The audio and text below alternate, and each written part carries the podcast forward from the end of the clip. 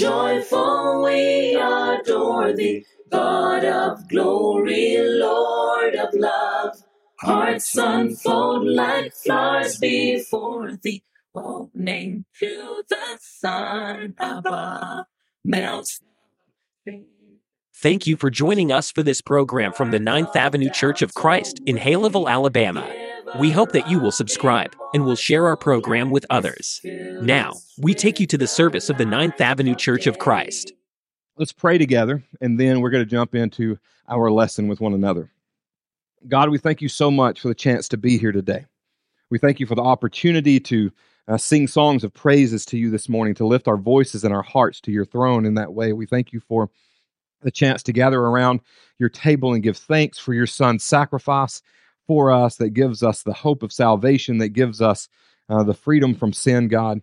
We thank you for the way that that connects not just us to you, but us to one another and us to Christians around the world this morning, God. Thank you for inviting us to your table today. We pray now that as we open up the word of yours, that we will open up our hearts and our minds, God. Allow your spirit to move within us this morning and to bless us and convict us in powerful ways. Just Help us to move closer to you, even in challenging times in life. It's in your son's name we pray. Amen.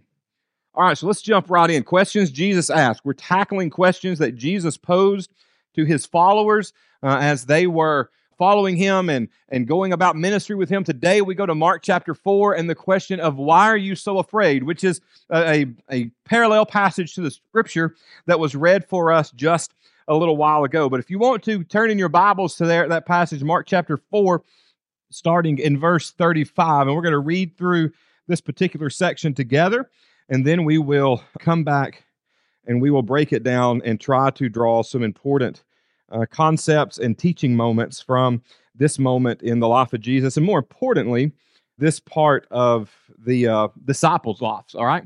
So that day, when evening came, he said to his disciples, Let's go over to the other side, leaving the crowd behind. They took him along uh, just as he was in the boat. There were also other boats with him.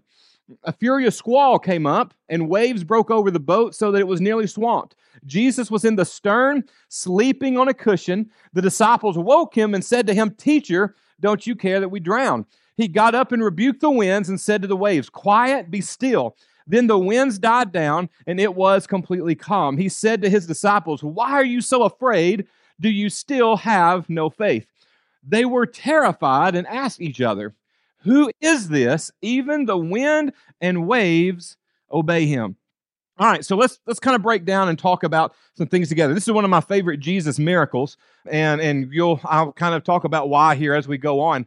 Uh, but he starts out. So, the very first phrase here, that day when evening came, he said to his disciples. I think that's an important phrase to understanding really what's going on in the entirety of this story. So, let's look at this day. As a matter of fact, let's rewind to before that day because I believe all of it builds up. Mark is a very quick book. You go from Mark chapter 1 to Mark chapter 4, and you cover a lot of ground very quickly. And, and, and maybe Mark goes from, he does a quick crescendo in his story. Uh, it is a book of action. It really spoke to the Roman people uh, and the Greek culture that loved action and, and, and quickness. And, you know, very much like our culture today, we are a culture that does not do well with peace or, or quietness, maybe, of calmness in our schedule. A lot of people really struggled a couple of weeks ago during the snowstorm because we were stuck inside of the ice storm. It wasn't really snow. The ice storm because we were forced to be stuck in the house for a week, right? How many of you really struggled about Wednesday? Like you were ready to get out and do something. A lot of people were. And so Mark is one of those books. If you are that type of person, the book of Mark is for you. It is a quick, quick, quick moving paced book. But so if you go back and kind of compile the story of Jesus, and, and look at the stuff from the other gospels, a lot has happened in, in what a lot of people think are about six months of ministry here. The uh, there the the twelve apostles are kind of appointed. They had begun to follow Jesus, but then he has a moment and he appoints his twelve apostles. And during that time, this is the things that those twelve guys experience. And, and, that the majority of the guys in the boat, we don't know exactly who was in the boat. We can probably safely assume maybe that some of the apostles themselves were in the boat, but It may not have been all of them, it may have been all of them, could have been some of them, we really don't know. But I would I would venture to guess that some of them are in the boat with Jesus. But during this time leading up to that day, they've experienced the Lord's Prayer teaching, all right, a, a passage on how to communicate with God and talk to God. They've gone through the Sermon on the Mount moment, right? So those are two of the biggest teachings that they experience. But then look at the miracles that they've witnessed. They, they witness his first miracle. They witness him turning water to wine. They, they witness him healing a leper. They, they witness this centurion son where the, the, the, the things that they had witnessed at that point had been things that had happened right in front of him. The centurion's son is a little bit different, to where the centurion comes to Jesus, Jesus gets stopped on his way, and he goes ahead and basically sends his healing ahead of him. Okay? He doesn't have to be in the room when the healing happens. You see the healing at Peter's house. Uh, Peter has a healing in his house, and then there's also of a family member, but then there's also a group of people that come together of, of sick and demon possessed that he kind of takes care of just kind of right there all at the same time. And then you have the lame man uh, at the pool of Bethsaida uh, that is healed who had been there for so long and he asked the question this may be a passage we look at he goes what do you need? Right? What do you need? And he's like i've been here forever and nothing ever happens. And then he kind of gets why he goes oh I, I need to walk. I need to be healed. And jesus heals him. So their experience with jesus over the last handful of months and these are just the things that are recorded right? But their experience had been full of seeing jesus work miracles. But it had also been full of a lot of teaching as well. And on this particular day, it was a day of teaching. And in particular, it was a day of teaching on faith. It was kind of like if they had a message calendar. Like, well, what's the message of the day going to be? This was a message of faith kind of day. And so I kind of wonder are they is he teaching to the masses or is he teaching to the guys that are fixing to get in the boat with him i think it's probably a little bit of both obviously it's teaching to whoever will sit and listen but the guys that are fixing to get in the boat with him, they are I mean, I mean, he knows that they're listening. He knows that they're paying attention. So he spends the day and he talks about different types of faith, different types of hearts that will receive the word of God. He talks about lighting your lamp and leaving it on a stand for people to see. The growing seed, the mustard seed, you know, the smallest of seed can produce the greatest. The smallest faith can produce some of the greatest things. And so all day long, coupled with all of these miraculous things that they had seen from Jesus, they are getting a steady dose this day of faith lesson after faith lesson after faith lesson after faith lesson. So this day is kind of over. Now, just just understand that I imagine all of them are ready for the day to be over. I mean, this is a full day of work for Jesus, of teaching and teaching and teaching, and, the, the disciples listening and following and trying to to help in ministry. And so that day, when evening came, when, when, when the day was over, when it's time to kind of wrap things up, he said to the disciples, Let's go to the other side. Leaving the crowd behind, they took him along just as he was in the boat. There were also other boats with him. Now, if you look at other passages and other texts, you're going to see that they're going to a specific place. Now, the Sea of Galilee is up here in up here in the very top of our picture. Here's Jerusalem, right? Here's Bethlehem. Jesus is born. He's going to spend a lot of time in Jerusalem. Jesus does a really good job of just spending a lot of time kind of in this area, up and down, up and down for three years.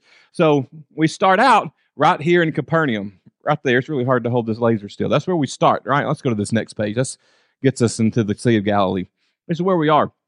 Now, scholars will scholars are split on where we're actually going, even though in other passages it's mentioned but there is a port by this name that's mentioned and also a region by the name that's mentioned. So we're going to one of two places. We're going across to the other side either way. We're going to start here at Capernaum and we're either going about five miles to this port or really more than likely we're taking about a 12 mile trip across the Sea of Galilee all the way down here. Now, how many of you enjoy days on the lake out on the boat? Those are nice, relaxing days, aren't they? And I believe this day started out like that but that's not where it ended. I also want you to understand when we're talking about a boat, this is a picture of a first century boat that was found and, and restored as much as it could be. This is kind of along the lines of what we're thinking about that they're in. When we're talking about a boat, we're not talking about a huge pontoon boat. We're not talking about the modern luxuries that we have today. We're talking about a boat that's about 26 feet long, that is about four, I'm sorry, what does it say, about eight feet wide and about four feet deep. Okay. From top to bottom, this boat's this tall. Right. And this is this boat would hold between 10 to 13 people. Which, if you take Jesus plus the 12 disciples, how many people you've got? 12 apostles. You got 13 people in the boat. I don't know about you. I think 12 people to 13 people are going to be kind of cramped in this boat to start with, right? But somewhere along the way, Jesus and them, they're in this boat, and Jesus lays down in, in, in the back of this boat, and what does Jesus do? Jesus goes to sleep. How many of you, the older you get, the more likely you can go to sleep anywhere? You know, when you're young, you don't understand this story. The older you get, you understand how Jesus went to sleep in the back of the boat, right? All right. So let's let's keep going with what happens while we're in the middle of this boat, in the middle of the Sea of Galilee. When I say the middle of the Sea of Galilee, we're about eight miles across, 13 miles, 14 miles from top to bottom. If we're taking this 12 mile trip and we're right in the middle of it, where is there to go when a storm comes up? Nowhere. All right. So a furious squall came up and the waves broke over the boat so that it was nearly swamped. Jesus was in the stern, sleeping on a cushion. The disciples woke him and said to him, Teacher, don't you care if we drown? They are afraid for their life. I don't know, uh, it's hard for me to explain it all, but I was reading some articles this week about the weather nature around the Sea of Galilee, and basically it is positioned in a perfect spot with the mountains up here and a valley down below it, that the weather is perfect for southern, su- sudden, not southern, sudden storms. And if you go and watch, get on YouTube and watch some of these videos, it's impressive how the Sea of Galilee can go from completely calm to all of a sudden a windstorm with 10 foot high cresting waves. Now, this is a picture of one such storm on the Sea of Galilee. Imagine for just a moment you're in a boat that at its highest point is four foot tall and 10 foot waves are crashing into you. How many of you would be scared for your life? How many of you would say, We're going to drown? How many of you would be asleep in the stern of the boat? Hmm, one. Okay. It was so easy in this moment to get focused on one thing and one thing only, and that was self preservation. That was the squalls that were coming in around them, the 10 foot waves.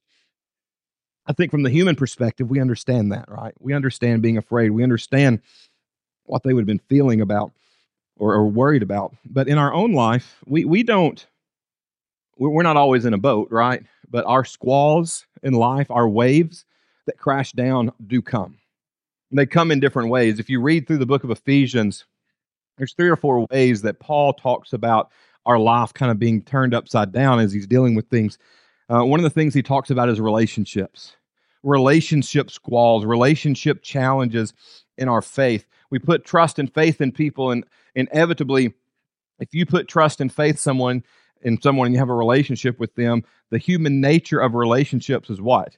That trust is going to eventually be broken, right? So they're going to break it on their end, and then eventually you're probably going to break it on your end. That's the nature of, of us as people. But when relationships mean something, right? When they are, are heartfelt, when they are family like us in a, in a church, when relationships have squalls in them, man, they hurt. They feel personal. When you have squalls in relationship in your own personal family dynamic, they can really hurt. They can be painful. When you see children, you know, when you have squalls within your children, but relationship squalls come into our life and they give us great challenge. They give us great pause. We have circumstance squalls in our life, circumstance storms. Circumstances are things that we cannot control but we tried we try so hard to control them. I mean, you go back and look at the previous uh, week we were talking about with all the ice. It doesn't matter how much prep work you do to the roads when an ice storm's coming through. It doesn't matter how much prep work you do. It doesn't matter how much you try to control the situation. When it drops to 12 degrees and there's water everywhere, what's going to happen? It's going to turn to what? It's going to turn to ice. It doesn't matter what we try to do we can't control the circumstance that is right in there with us. But in our life, so many times we we work so hard to try to control everything. And the harder we squeeze to control, the more things slip through our fingers, right? And oh, it tears us up. It turns us upside down. And Paul says that, we, that those things are going to those things are going to happen. Those things are going to come. You know, and if you're not careful, you let a bad day turn into a bad week, turn into a bad month, turn into a bad year because you're trying to control the circumstances and the storms that are coming. He also talks about things. And, and I think that a lot of times our things aren't necessarily the major squalls in our life, but it's something that if I'm having other challenging storm moments, and then I start having problems with my things. My car breaks down. This happens, that happens. It just compounds onto it's just another wave. And the one wave's not so bad, right? The one wave's not so bad. It's the follow-up wave. How many of you have rafted the Ocoee River? How many of you have rafted the Ocoee River? I've rafted the Ocoee River four or five times always the, the first the first go arounds were always as a youth group member and then i went as a youth minister in charge of a group and my my little raft went down first and we get to the through the first little thing and then we turn around and we you know it's our job to watch everybody come through. So everybody comes through then our, our raft ends up in the back and you, and you kind of rotate like that down the river. Well i'm in charge of all these teenagers. I've never been in charge of a group like this before and the next two rafts that come down the river full of kids that I'm responsible for all dump out. And I'm like, if they die, it's my fault. And I've never been back with, with a group. i am like, I'm not taking, I'm not going to be responsible again. Cecil's talked about going. I'm like, Cecil can be in charge. I'm not going to be in charge, you know? And, but I, the, the, last time I went as a youth group member, I have a buddy. His name is Jeremy Murphy. Jeremy Murphy is about six five, six six. He's a tall guy. He's kind of hard to fit down in this raft anyway. But we go through like we go down this dip and up this thing and down another raft and, or rapid and around, and we're getting smacked with waves. And we get to the end of it, and this is what happens in life, right? These are these things, squalls, the compounding. We get to the end of it, and Jeremy throws his arms up in the air. He goes, "I made it!" And then that last wave goes, whoo, and Jeremy's gone. You know how hard it is to pull a six five guy into a raft that's four foot wide? No matter how far you fall back, he's not all the way out of the water yet. But that's what happens to me with thing squalls in our life. That everything else is going bad, and it's just one more thing and one more thing. And that last wave just hits us, and we're like, oh my goodness, does anybody care? Does anybody care? Jesus, God, do you care? So I think that those moments come into our life, and we're floating around in this little boat, and 10 foot waves are hitting us and Jesus is asleep and and we're flustered. I think this can be a snapshot of where we find ourselves sometimes. Of just overwhelmed and tired and soaking wet. The last time we were on the Ocoee River was a major rainstorm that came through. And I thought that once you got so wet, you couldn't get any more wet. But I just kept getting more and more wet going down. And, and, and we feel that way in life sometimes. That when I think it can't get any worse, when I think it can't be any more wet, here comes another wave and our boat is being sloshed around. And we find ourselves saying what David says in Psalms 22 My God, my God, why have you forsaken me? Who else? Who else cries out that phrase? Jesus does, right? In a moment of being overwhelmed by everything that's go on, going on, he goes, My God, my God, why have you forsaken me? Why are you so far from saving me, so far from my cries of anguish? My, cry, my God, I cry out by day, but you do not answer, by night, but I find no rest. You ever prayed that prayer? Let me ask you right now are you praying that prayer? This is a prayer of confession, a prayer, a prayer of question, a prayer just sharing our heart. Maybe you're praying that prayer today. Maybe you're wondering, God, where are you? Do you even care? And one of the things that we're going to see is that He does care. How do I know He cares? Because of the next phrase. He got what? He got up. To me, that's one of the greatest statements of this particular passage. Do you not care that we drown? Or do you not care about what's going on? He cared enough that he what? He got up. He got up. People that care, they get up. People that love you when you're having a hard time and difficult time, they don't stay seated down. They don't stay asleep. They get up and they help you solve whatever challenge you've got going on. So he got up, and then when he got up, he solved the problem. He removed what looked like their greatest fear. He rebuked the wind and the waves, said, Quiet, be still. Then the wind died down and it was completely calm. So, other passages, and when you look at it in the wordage in the original language, it's it's not like it was a sudden or, or a, an over the time stillness, right? It's not like it was he got up and said, Quiet, be still, or peace be still, as we're so used to hearing. And it slowly started. It was, he gets up, hey, everything stop. And what happens? It stops. So we've gone from a thousand miles an hour, scared for our life, to nothing. And I really believe for a lot of us, we are actually more comfortable in the storm of life than we are in the calmness and peace of Jesus. We're more comfortable in the storms of life than we are the calm and peaceness of Jesus because we feel a lot of times like we can control what's going on in the storm. We're trying to toss water out of the boat, you know, and we feel like we're doing something even though we're filling more and more, filling up with more and more water, but we're, we're, we're active. But when it's quiet and calm, we just have to be what? Still. And a lot of us struggle with stillness. You know, I really wonder who he's talking to with this. I mean, I mean, obviously he's talking to the winds and waves, but do you think maybe he's also talking to the disciples that are in the boat with him? Hey, hush! I'm trying to take a nap. Be quiet. I don't think that's what he was. I don't think it's about the nap. But do you think that maybe he's telling their faith to calm down as well? Then he turns and looks at them, and he goes, "Why are you so afraid? Why are you so afraid?" Now, to us, again, we get it, right? We understand why they are we understand why they are afraid because they think they're going to die. They think this thing has come up out of nowhere. They think they're going to drown. Their life is at stake at stake here. And he goes, "Do you still have no faith?" And that is such a fair question because of the list we've already talked about. What have they seen Jesus do for six months? Over and over and over and over in their, life. They have seen him do the impossible over and over and over. And we do the same thing. We have our moments with Jesus. We have our moments where He calms our fear, He heals our pain, He fixes our relationship problems. He does all of these things, and we look back and we know that He's answered all these prayers. And then when the next storm comes, we're still like, Oh, Jesus, where are you? Come on, do you not care? And he, I think He's looking at him and going, Have you not learned anything yet? Have you not learned anything yet? It's like the video that floats around from time to time on social media. The mom's holding the pot with the pot holders, and the kid keeps trying to grab the handle, and she goes, It's hot. And they reach back, he reaches back up, and she goes, It's hot. And they reach back up, and she goes, It's hot. And eventually, as a parent, what do you just want to let them do? Just grab it, right? Just let them grab it. But you don't want to. It's like, I have told you, you've seen this over and over and over. Have you not learned anything yet? Have you not learned anything yet? Have you not learned that Jesus can even be trusted in the storm?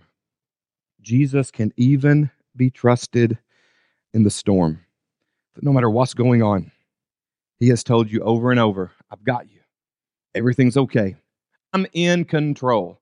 If Jesus, the creator of the universe, is in your boat and he's sound asleep during a storm, then obviously the storm's what? Obviously the storm's not that bad. But sometimes our perspective is that our greatest challenge is not the outward, but the inward. I think that was their challenge. They had a fear that was based, I'm sorry, a faith that was based on fear. They needed Jesus because they were what? Afraid. They didn't need Jesus because they knew he could do great things. It was their last, last ditch effort. Hey, do you not care? We're trying everything here and you're not doing anything. Jesus, wake up, do something. They forgot that Jesus can even be trusted in the storm. And this is what it says. This is the last phrase and they're fixing, you know, they're going to go from this and then they're going to see him continue to heal and continue to do things. And it's just one thing after another. But it says they were terrified and asked, they went from being afraid of the storm to afraid of the one who calmed the storm. Who is this? Even the wind and the waves obey him. And it's like they finally get it. I look at that statement, it's like they finally get it. They finally understand that no matter what, Jesus can be trusted. Why can Jesus be trusted? It goes back to the very beginning of the story. And this is the same thing for you and me this morning. Jesus told them to do something. What did he say? He said, Let's go over to the what? To the other side. If Jesus gets in your boat and says, We're going to get in this boat and we're going to go to the other side, what does Jesus probably mean we're going to go do? We're going to get there. We're going to get there. They forgot the promise, the command, however you want to word it, from the very beginning. They were leaving the chaos of the crowd. They were leaving the stress of the teaching and the ministering. They were to get in the boat and they were going to go to the other side. And Jesus was so confident in what was fixing to happen that he went to sleep and didn't worry about it. He tells us the same thing. He says, If you become my child, if you hear me, if you believe in me, if you trust in me, if you will enter into that relationship and have your sins washed away and become a member of my family, he says, if you'll get in the boat, we're going to make it to the other side. That was his promise to them. That's his promise to you this morning we're going to the other side. He, he didn't promise it's going to be easy. He didn't promise there weren't going to be storms in the middle of the sea. He didn't promise that it was going to be just all kumbaya the whole time. It's going to be full of a lot of those moments, but it's also going to be come, it's also going to come along with times that are going to test our faith and challenge us. But we have to remember the beginning statement of the story, the beginning statement of our relationship with Jesus. Let's go over to the other side. He's already there. And he says, When it's time to get here, I'm going to come back and get you. I'm going to get in the boat with you and we're going to finish. Until then, we're all in the boat together. I don't know what your storm looks like today.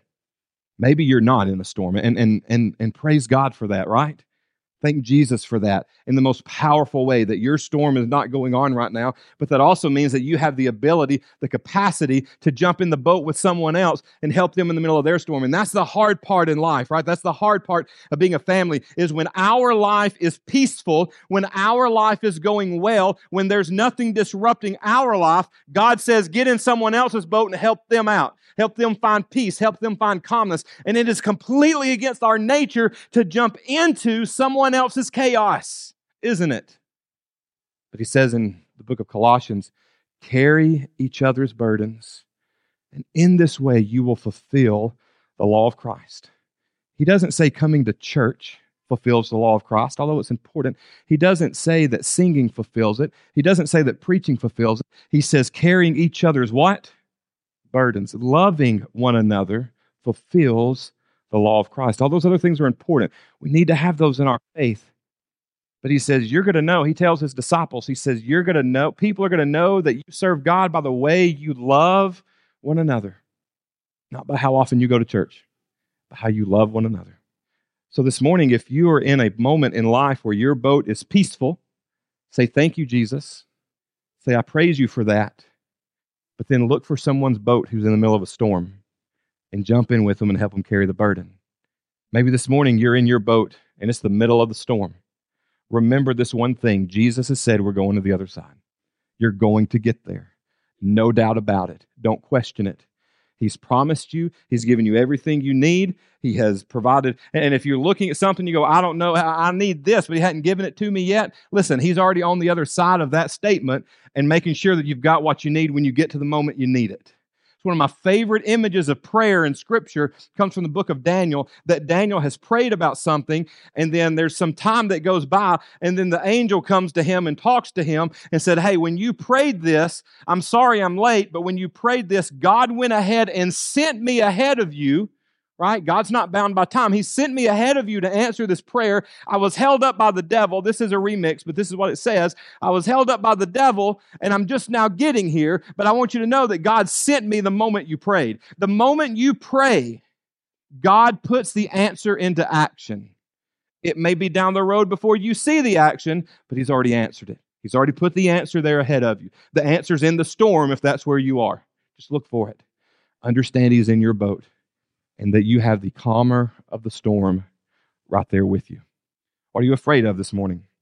Hopefully, you find the faith to not be afraid of a whole lot.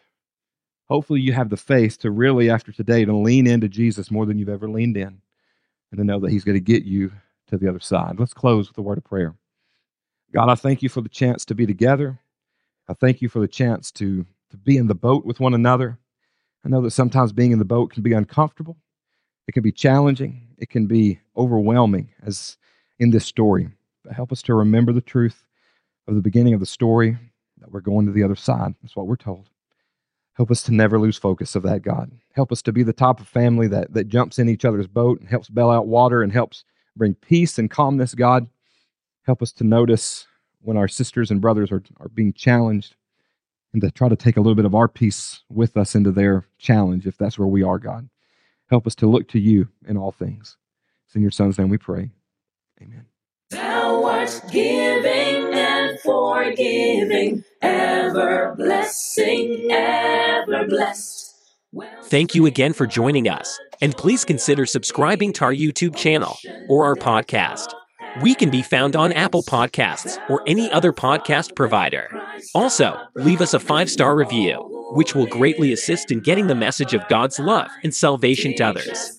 You can also follow us on Facebook, Lift us to the joy divine. Instagram, Mortals join the mighty chorus, which And Twitter. morning stars began. For the love Be sure to join us again. And until then, remember to love like Jesus. Ever sing.